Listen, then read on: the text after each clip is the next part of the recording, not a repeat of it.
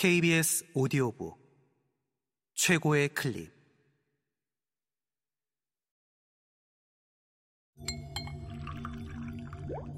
KBS 오디오북.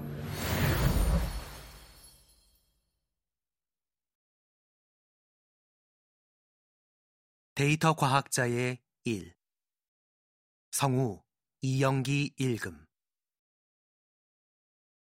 1장 통계학 가장 오래된 데이터 과학. 글쓴이 박준석. 심리학자이자 데이터 과학자.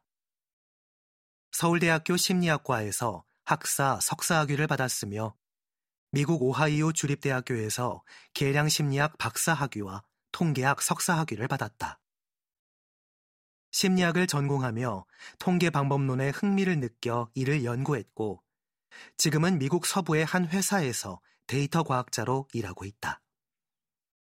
페이스북 오하이오의 낚시꾼 페이지에서 통계학, 데이터 과학, 과학 연구 방법론 등에 관한 글을 쓰고 공유한다.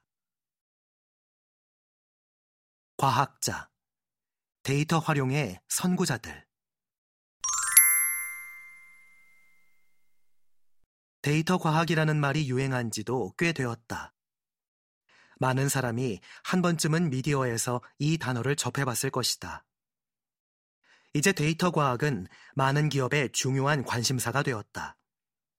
기업들은 실시간으로 쌓이는 방대한 데이터를 분석하여 고객과 비즈니스에 대한 통찰을 얻고 이를 통해 가치를 창출하기 위해 큰 돈을 투자하고 있다. 기계학습 알고리즘을 통해 복잡한 업무를 자동화해 정확도를 높이고 비용을 절감하기도 한다. 21세기의 가장 섹시한 직업이라 불리는 데이터 과학자의 위상은 이런 관심의 결과다. 괜찮은 데이터 과학자를 찾기는 꽤 어렵지만 많은 기업이 자원을 아낌없이 투자하여 인재를 유치하기 위해 노력하고 있다. 하지만 기업들이 데이터에 관심을 갖기 훨씬 전부터 데이터를 적극적으로 분석하고 이용해온 집단이 하나 있다. 바로 과학자들이다. 여기서 과학은 일반적으로 과학 분야라고 받아들여지는 물리학, 화학, 생물학, 천문학 등만이 아니라 데이터를 통해 지식을 검증하고 창출하는 모든 분야를 일컫는다. 예를 들어 정치학, 사회학, 경제학, 심리학 등 사회과학 분야에서도 데이터를 통해 학자의 주장을 검증하고 받아들이는 절차를 갖추고 있다. 이런 의미에서 이들 분야 학자의 상당수가 과학자에 해당한다. 심지어 철학 등 일부 인문학 분야에서도 데이터를 통해 학문을 발전시키려는 시도가 활발하게 이루어지고 있다. 사실 데이터 과학의 원형은 이들로부터 찾을 수 있다고 해도 과언이 아니다.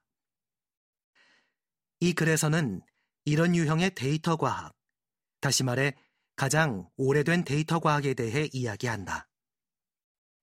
필자는 대학원 과정 동안 이 분야의 훈련을 받은 뒤 산업 현장에서 경력을 쌓았다.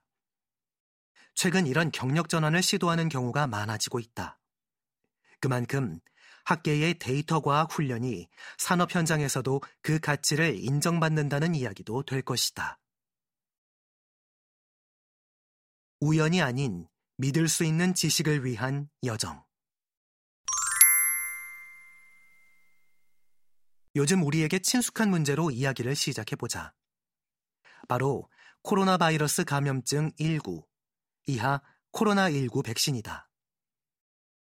어떤 회사가 새로운 백신을 개발했을 때 이 백신이 효과가 있는지 없는지 어떻게 알 수 있을까? 물론 백신이 효과가 있다는 증거가 충분히 축적되어야 우리는 이 백신을 승인할 것이다. 아마 이 문제에 관해서 많은 사람이 정답을 알고 있을 것이다. 바로 임상시험을 하는 것이다. 임상시험에서는 참가자들을 임의로 두 집단 중 하나에 할당한다. 첫 번째 집단은 실험군이라 부르며 진짜 백신을 투여한다. 두 번째 집단은 대조군이라 부르며 가짜 백신을 투여한다. 여기서 가짜 백신을 투여하는 이유는 백신의 약효 이외의 모든 조건을 똑같이 맞추기 위해서다. 이를테면 소금물 같은 것을 사용할 수 있다. 그 결과 실험군에서 대조군보다 발병률이 낮게 나온다면 우리는 백신의 효과가 있다고 생각할 수 있다. 그런데 여기에는 한 가지 문제가 있다. 실험군의 발병률이 대조군보다 얼마나 낮게 나와야 약효가 있다고 할 수 있을까? 예를 들어 100명을 뽑아 실험군과 대조군에 각각 50명씩 할당했다.